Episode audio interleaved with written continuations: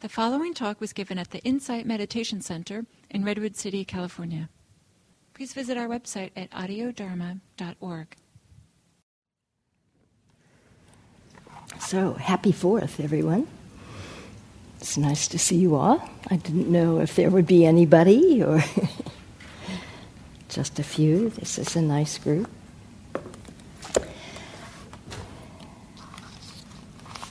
So, I tonight I would talk about the meaning of spiritual friends, Kalyana Mitta. Do you all know that term? No? Kalyana Mitta is the uh, Pali for spiritual friends. And I'm going to talk about the traditional understanding, the traditional meaning, and then move to expand that meaning. And I was inspired to talk about spiritual friends because of my own experience very recently.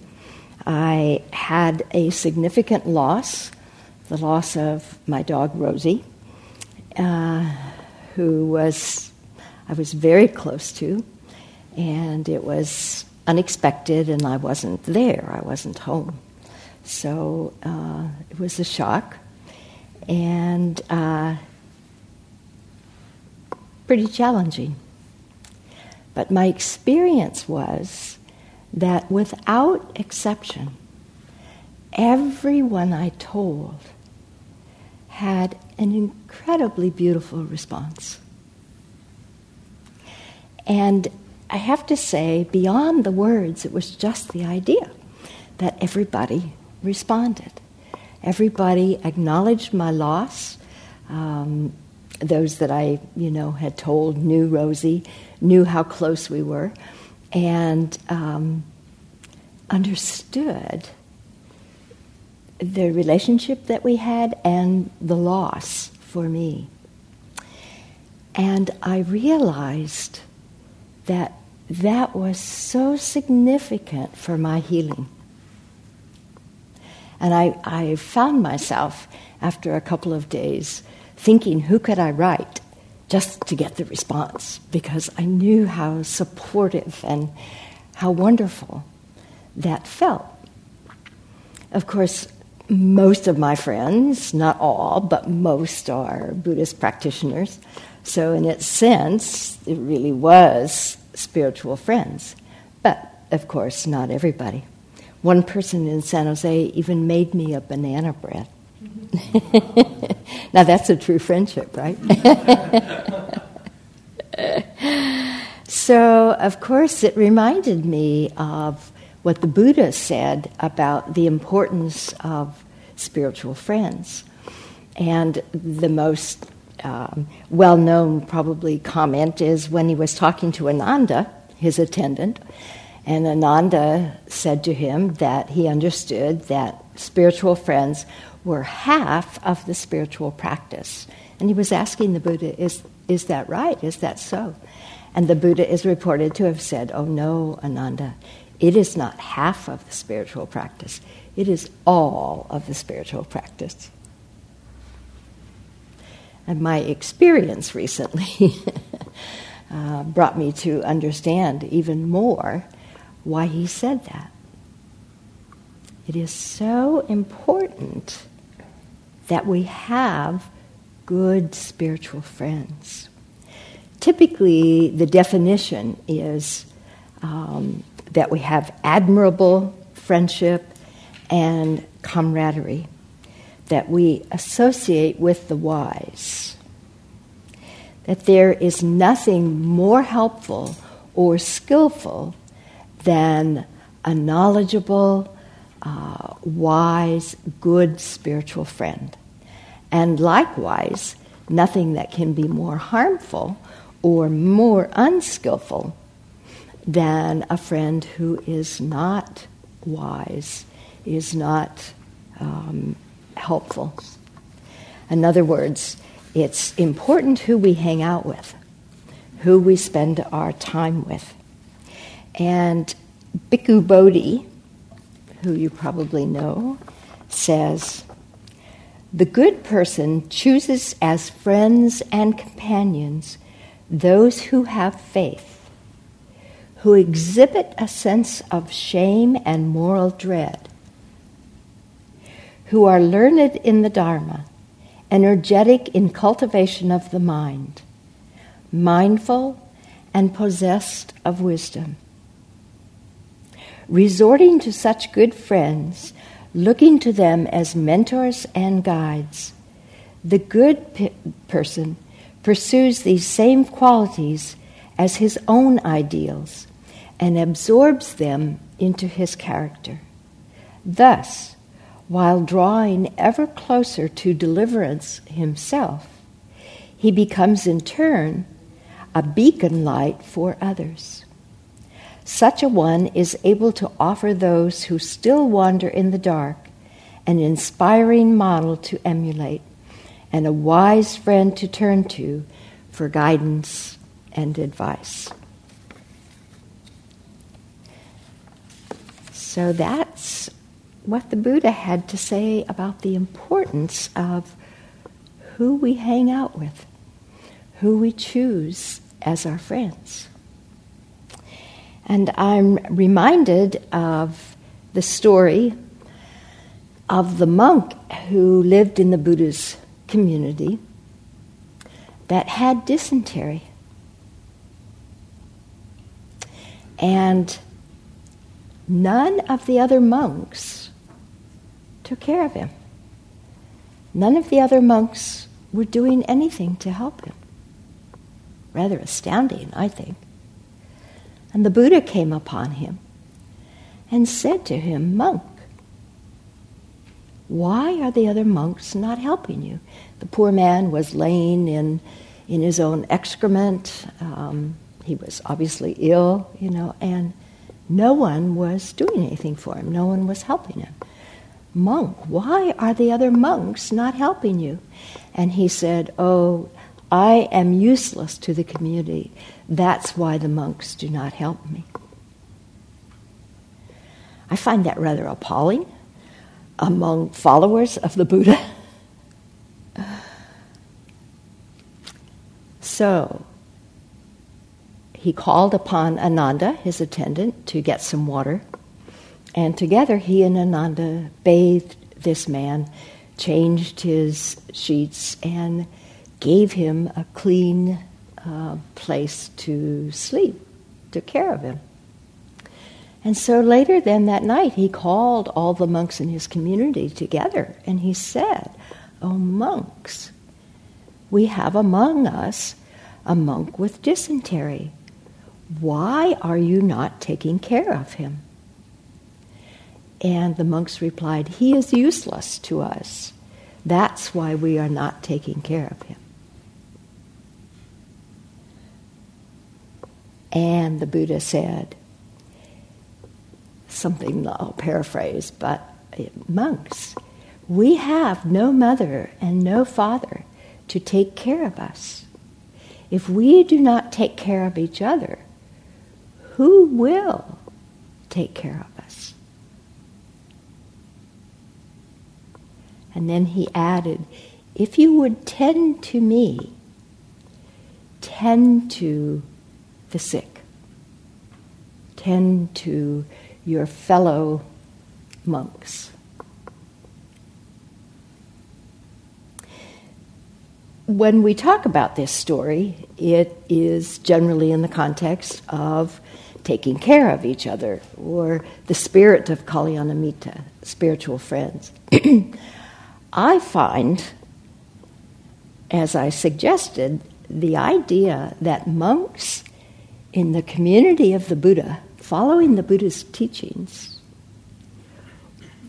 would not see the necessity or even have compassion for a fellow monk and take care of him.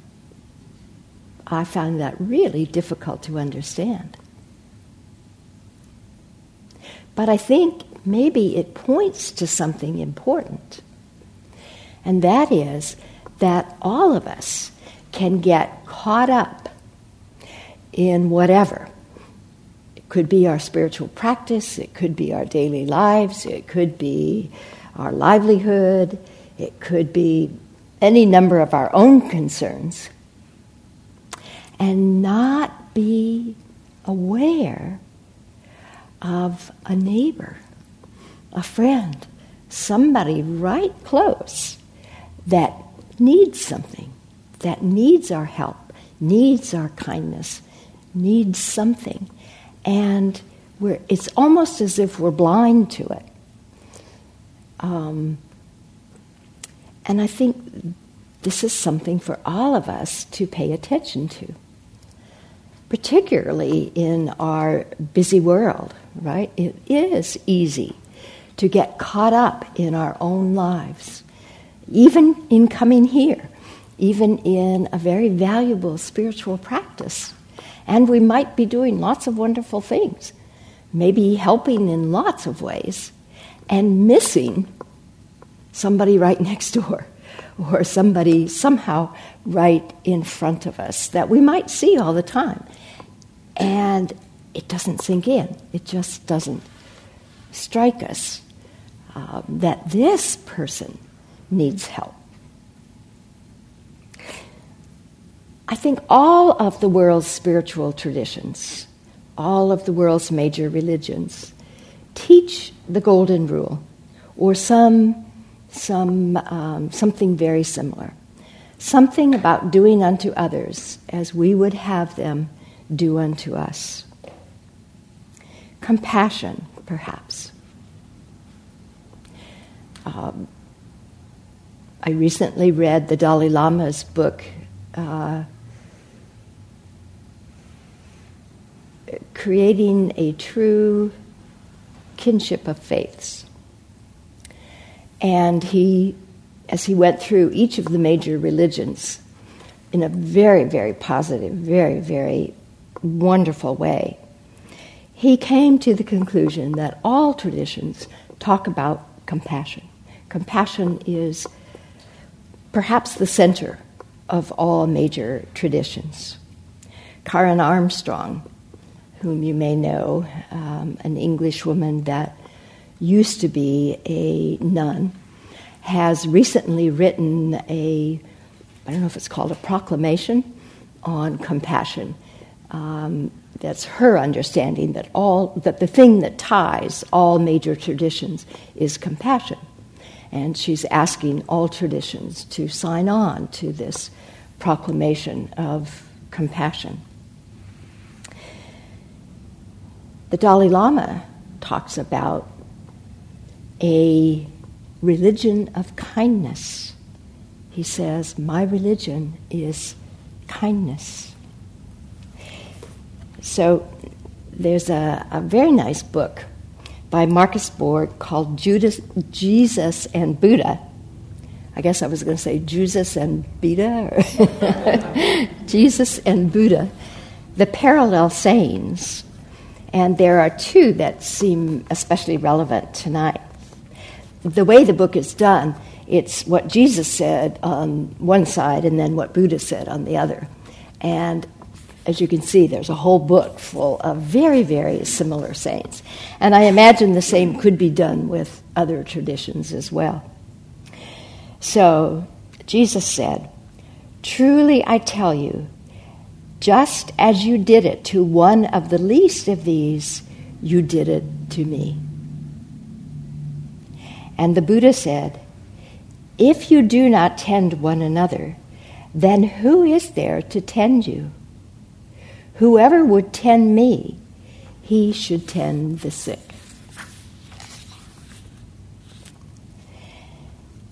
And Jesus said, This is my commandment, that you love one another as I have loved you. No one has greater love than this, to lay down one's life for one's friends. And the Buddha said, just as a mother would protect her only child at the risk of her own life, even so, cultivate a boundless heart towards all beings. Let your thoughts of boundless love pervade the whole world.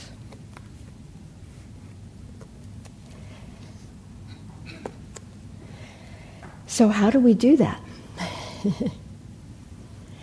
how do we take the teachings of Kalyanamitta out into the world? So I thought to myself, well, we can't all be a Mother Teresa. And then I thought, well, why not? Maybe we can. You might remember that Mother Teresa said, we can't all do great things. We can only do small things with great love. And I think that's, that's the key. We can all do that. We can all do small things every day, all the time, with great love.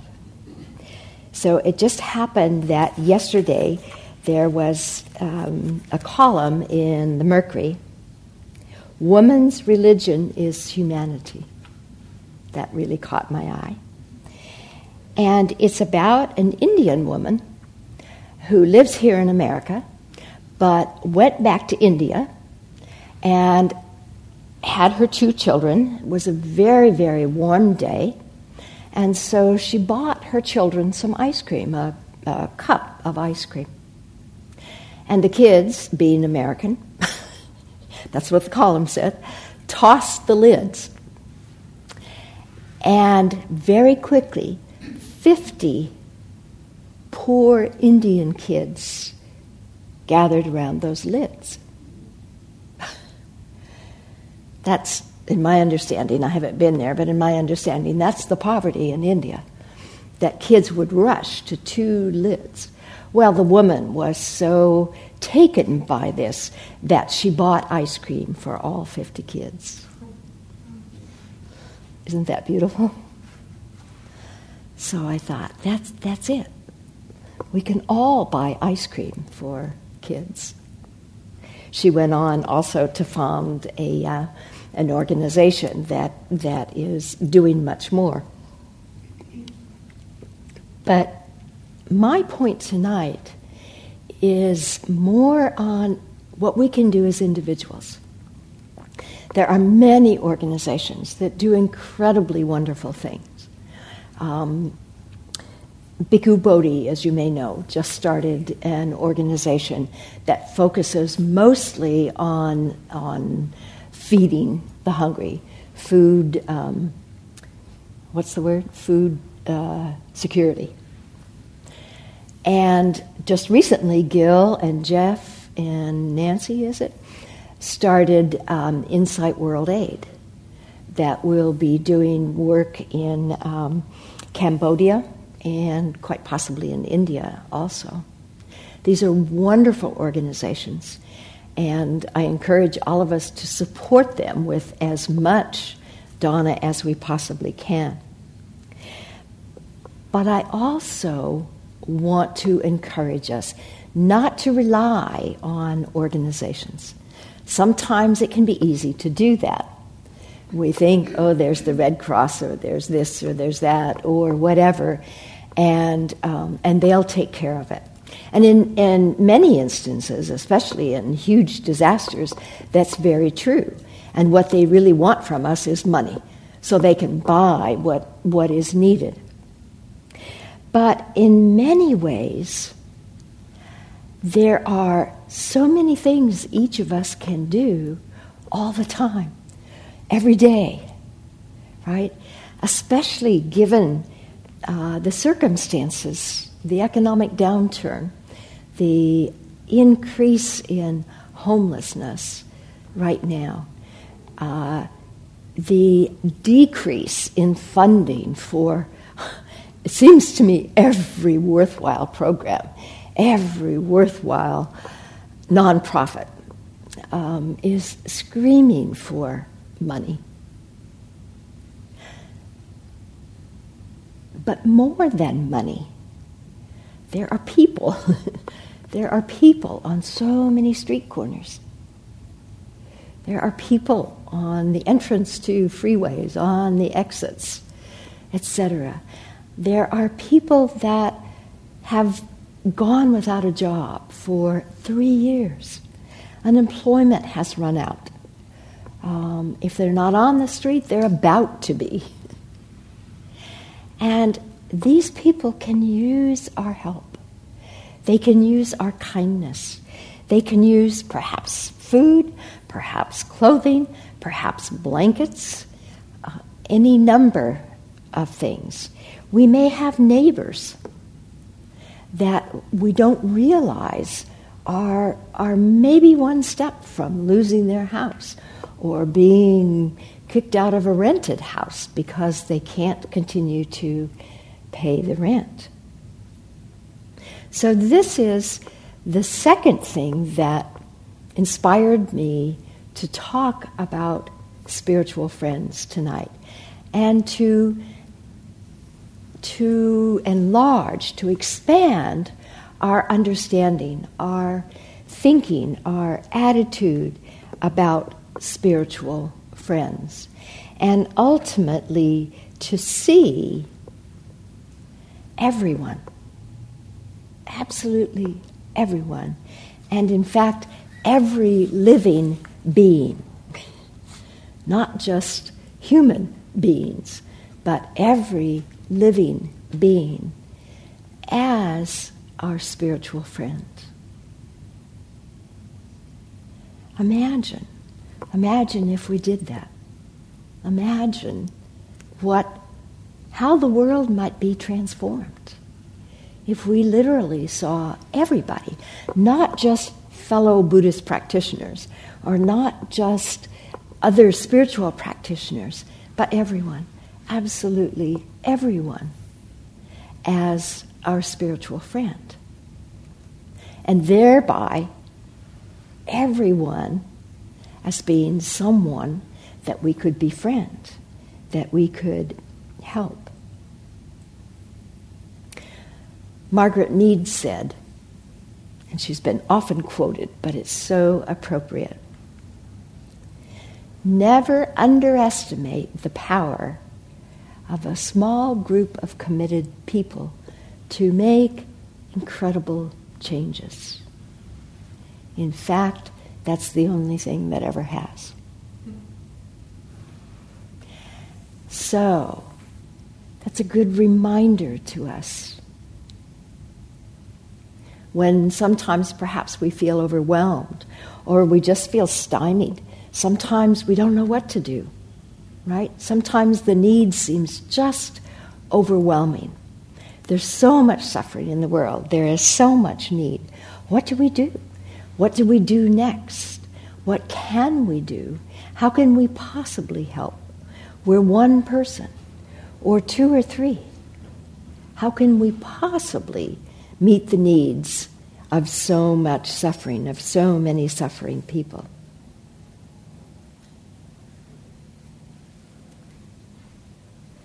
Sometimes we think that we can't do enough. Somebody once said, It is never enough. And you know, that was the most freeing thing to me. It is never enough. We can never do enough. Then I can relax. I can't do enough. So then I can just do what I can do. And each of us are moved in different ways to do different things. It's not about that we should all do X, Y, or Z.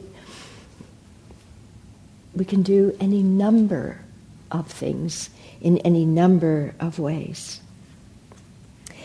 It's so important for us to remember the interconnectedness of all of us. There's a quote from uh, Mayumi Oda who says, Spirituality is not a very difficult thing. It is just an understanding of how we are interconnected. If we are interconnected, then we cannot damage the earth and we can't damage or kill each other. We have to take care of each other because that is just taking care of ourselves. I think that's, that's the key, that's what's so important. Taking care of others when we're so interconnected is really just taking care of ourselves. It reminds me of Joanna Macy's book, um, World as Lover, World as Self. Seeing the world as ourself. And as Mayumi Oda says, when we understand our interconnectedness, how interdependent we are. One Fourth of July, I gave a talk on interdependence. when we see that, when we understand how interdependent we are, then we see the wisdom of helping each other. Actually, we see it as the only the only way to go, right? We're all in this together, and we're all going to make it together, or we're all going to sink together. But we forget, right? We get busy and we forget. We forget our interconnectedness, we forget our interdependence. And when we deny or when we forget our interconnectedness, that's when we allow ourselves to do damage, to do harm. We don't realize, we don't feel the damage that we are doing. Susan Griffin says, her words having nothing to do with this bird, except as she breathes in the air, this bird flies through. As the grass needs the body of the bird to pass its seeds, as the earth needs the grass, as we are made from this earth, and the sunlight in the grass enters the body of the bird, enters us. So when we forget our interconnectedness, we can just pause and remember our breath. Remember that we all are breathing the same air. Remember that we need the soil, healthy soil, and the sun, the weather, the rain, etc., to grow the food that nourishes us. My daughter lives in Monterey, and every time I drive to Monterey, you know, we go through, I go 17 and 1. There are, um, there's lots of agriculture. And so I'm always reminded of the importance of the soil, the earth, and the weather, and the farm workers. Those farm workers that are out there in the heat, in the rain, uh, freezing cold, or 100 degree heat, picking all the food for us. If they didn't, none of us probably grows our own food. Maybe somebody does. Occasionally somebody does, but most of us don't. We're totally dependent on, um, on those that grow and harvest and, and drive the food to farmers market or the stores or whatever. When we remember how interconnected we are, how we need each other, we see the importance of everything in any ecosystem, including us. When we forget, we think it's okay to kill other living beings. We don't understand. We may not yet know why a particular being, a particular insect or being that we don't like for whatever reason, we forget that it has a job to do, that it's important that it's here. We may not know why, but if it's here, if it's in our system, it has a job. It is here for a reason. I heard a Buddhist teacher say the other night God didn't make any mistakes. I was a little thrown by the use of that word God. But we could say there are no mistakes in nature. So, whatever beings are here, whatever plant life is here, is here for a reason. And we keep finding that out, don't we? As we destroy one form or one species, um, we discover, oh, that was needed for such and such, down to the smallest being, right? So that's a good thing to remember. That everything that's here has a purpose. Everything is here for a reason, even if we don't understand what it is. And we're part of it. We are part of the whole system. And as I say that, I'm reminded of another example uh, from Sharon Salzberg. Sharon Salzberg, who wrote the definitive book on loving kindness. And I just reread a story in her book recently. She'd been doing a loving kindness retreat for six weeks. And her teacher, U Pandita at the time, I think, said to her, Suppose you were in a situation with your benefactor, your neutral person, and your enemy or difficult person, and one of you needed to be sacrificed. Who would you choose, and on what basis would you make that choice? And she thought about it. She thought about it for a bit. And then she said to him, I cannot make that choice. I find no basis on which to make that choice. I find no difference between myself, the benefactor, the neutral person, and the difficult person. And so he said, Well, don't you think you should sacrifice yourself for the others? She thought about that. And a part of her thought, maybe that's the answer he was fishing for. You know, sounds like it. But she really looked inside and she thought more about it. And she answered, No. No, I cannot find any difference between myself and the other three. I find no basis on which to make that choice. And as good Buddhist stories go, he nodded his head and left. and so at the time, she didn't know. She didn't know what he thought. She found out later, I think indirectly, I don't think he actually told her, but indirectly she heard she had given the right answer. it's important, isn't it? Might be astounding, but it's very important no basis on which to make that choice. No difference between myself, the benefactor, the neutral person, or the enemy, the difficult person.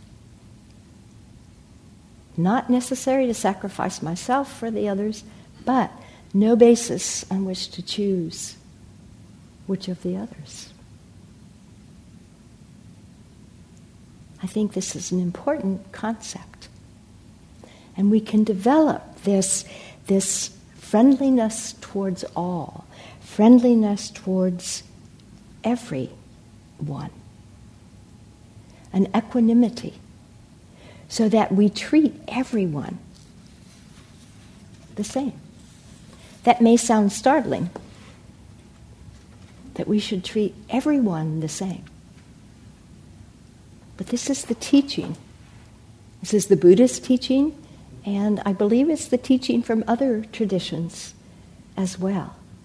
Not just our good friends, our family, those we like, those we love, but absolutely everyone. The same.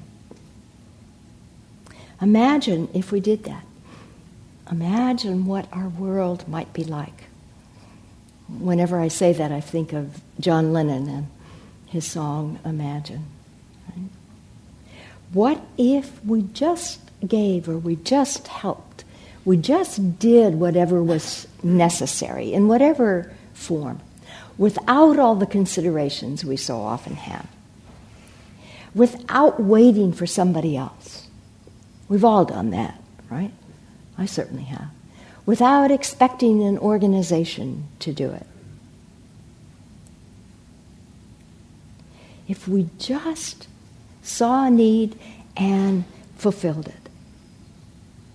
If we just did or took care of whatever was right in front of us. You've all had undoubtedly the experience that I have of the happiness, the pleasure of doing something for somebody, especially spontaneously, right? Especially when you come upon somebody. Um, several times driving to Monterey, I have come upon someone that needed a ride. Someone that had, you know, you could see the car was broken down or something. And um, I know many people think it's foolish, but I never had a problem, you know? I picked them up, took them as far as they needed to go. And it feels so good. I mean, I'm going that way anyway. Why not? yeah, I know it can be, but uh, I feel protected. One time coming back, actually, there was a woman at the side of the road. She'd had car trouble, and she was standing there all alone. So I stopped and stayed with her. Somebody was coming, her husband, I think, or somebody was coming. So I just stayed with her. Of course, she said it was unnecessary. But you know what? Many, many years ago, uh, coming back from our group when we met in Palo Alto, I had car trouble. And you know what? A woman stopped and stayed with me. I appreciated that. You know, it's not a big thing, but it can mean a lot. It could have been dangerous for her if I hadn't stayed with her. She could have been very vulnerable. Um, this morning, yesterday morning, swimming, it seems so often there are bugs in the pool. And if I'm paying attention, I see them and scoop them up and put them on the side of the pool. Again, a very simple thing, but the pleasure when one of them flies away. Not all of them do, of course. But sometimes they do. They, you know, when they get out, and I try to get them away from the water in a dry piece of the cement, they dry out and they either crawl away or fly away. Such a simple thing, but the happiness when I see I see them fly away. I say these things just to point out how simple it can be and how easy it can be. To be a spiritual friend to everyone, to every being, and, and feel the pleasure, feel the happiness that it gives you to do something. So we only have five minutes, but I, I would love to hear from you. What perhaps what things have you done or thought about doing or suggest we do or have not done? We've all done that too, right?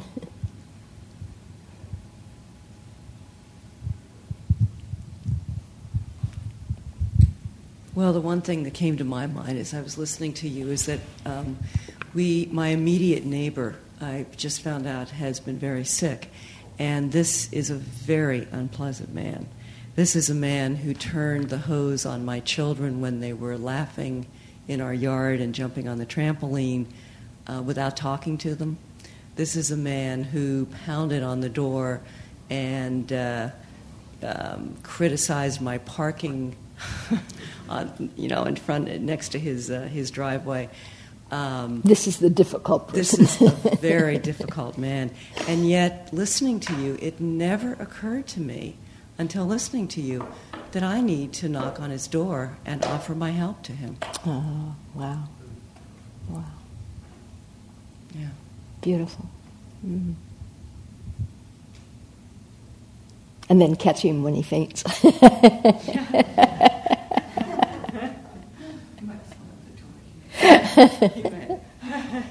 but I still need to knock on the door. there you go.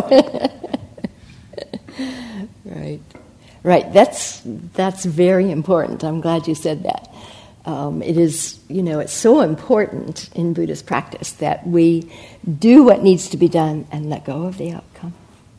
You know what what happens is not our business.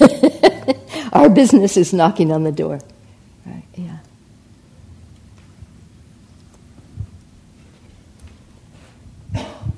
Just in case no one else was going to say anything, there's a small group here called the Buddhist Peace Fellowship, mm-hmm. and everything you said, Brigitte, was really very fine. If anyone is interested, we do happen to have two and a half wars going on. Yes, yes. BPF is another another Buddhist organization I neglected to mention.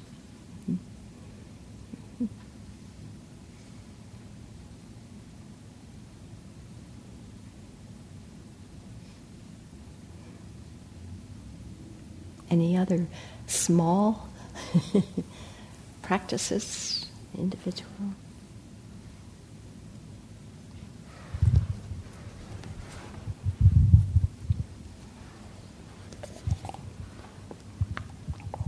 Um, I, when my daughter was really small um, and sick, there was, I was going to get her some medicine, and because I am a single parent, then I had to take her with me, and there was a homeless woman outside of Walgreens, um, and it was pouring down rain, and I don't know. I, I took her home with me and let her have a hot shower, and she spent the night, and she left the next day. Wow. And, uh, but my friends were saying, How could you do that? That was so dangerous. And, but it was pouring down rain, mm-hmm. and, mm-hmm. and I just thought, that, What if that was my mother yeah. somewhere? Yeah. I would hope somebody would take her in and let her have a hot shower. So. Exactly. Yes, thank you. Mm-hmm. Imagine if we all did that.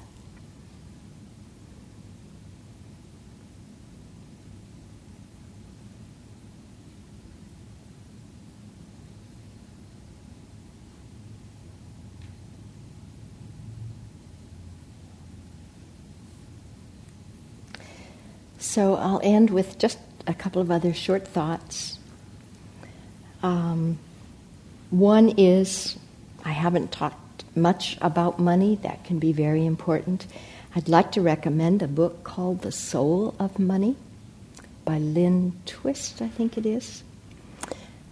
The best book I've ever read about money because she talks about how we, um, we use our money to support our values.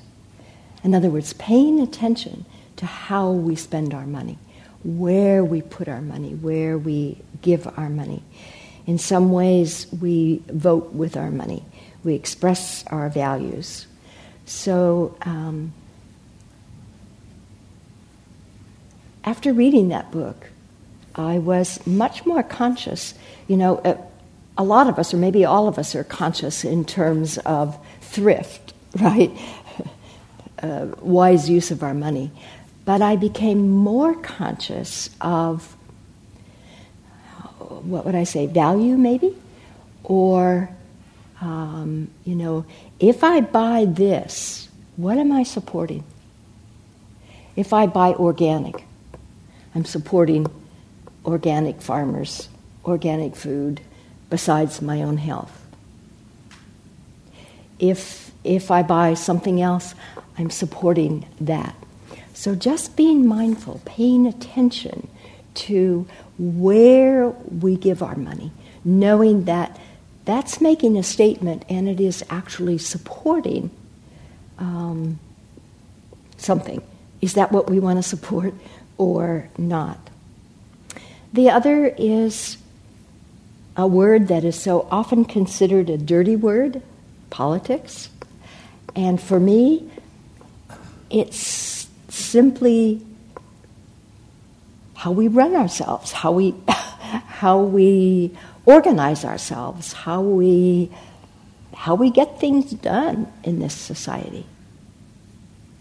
And so, how we vote makes a difference. Do we vote for policies that serve only ourselves or our group or our interests? Or do we vote for what serves the wider community?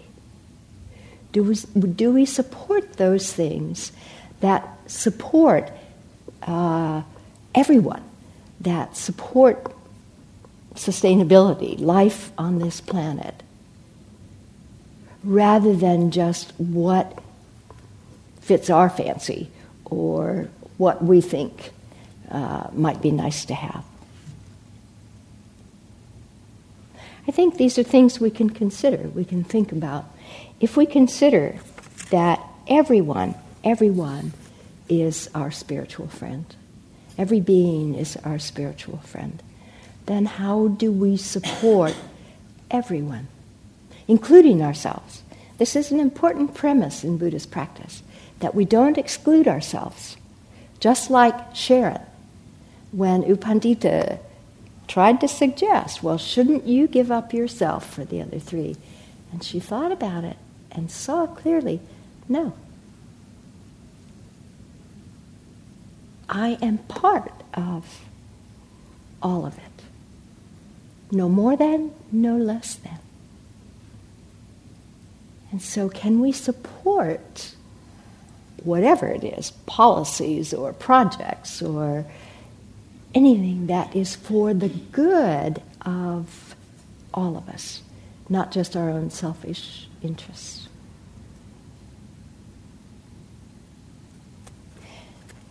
So I'll end with a very short reading from Gibran. I often read from him, his wonderful wisdom. And it's not exactly related to what we've just been talking about, but it is to friends. And let there be no purpose in friendship save the deepening of the Spirit. And let your best be for your friend. If he must know the ebb of your tide, let him know its flood also.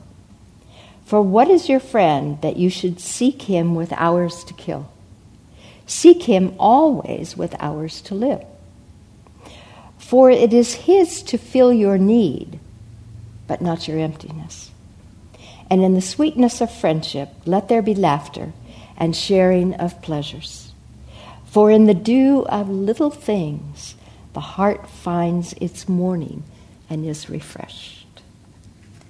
In the dew of little things, we can all do small things with great love. Thank you all, and happy Fourth.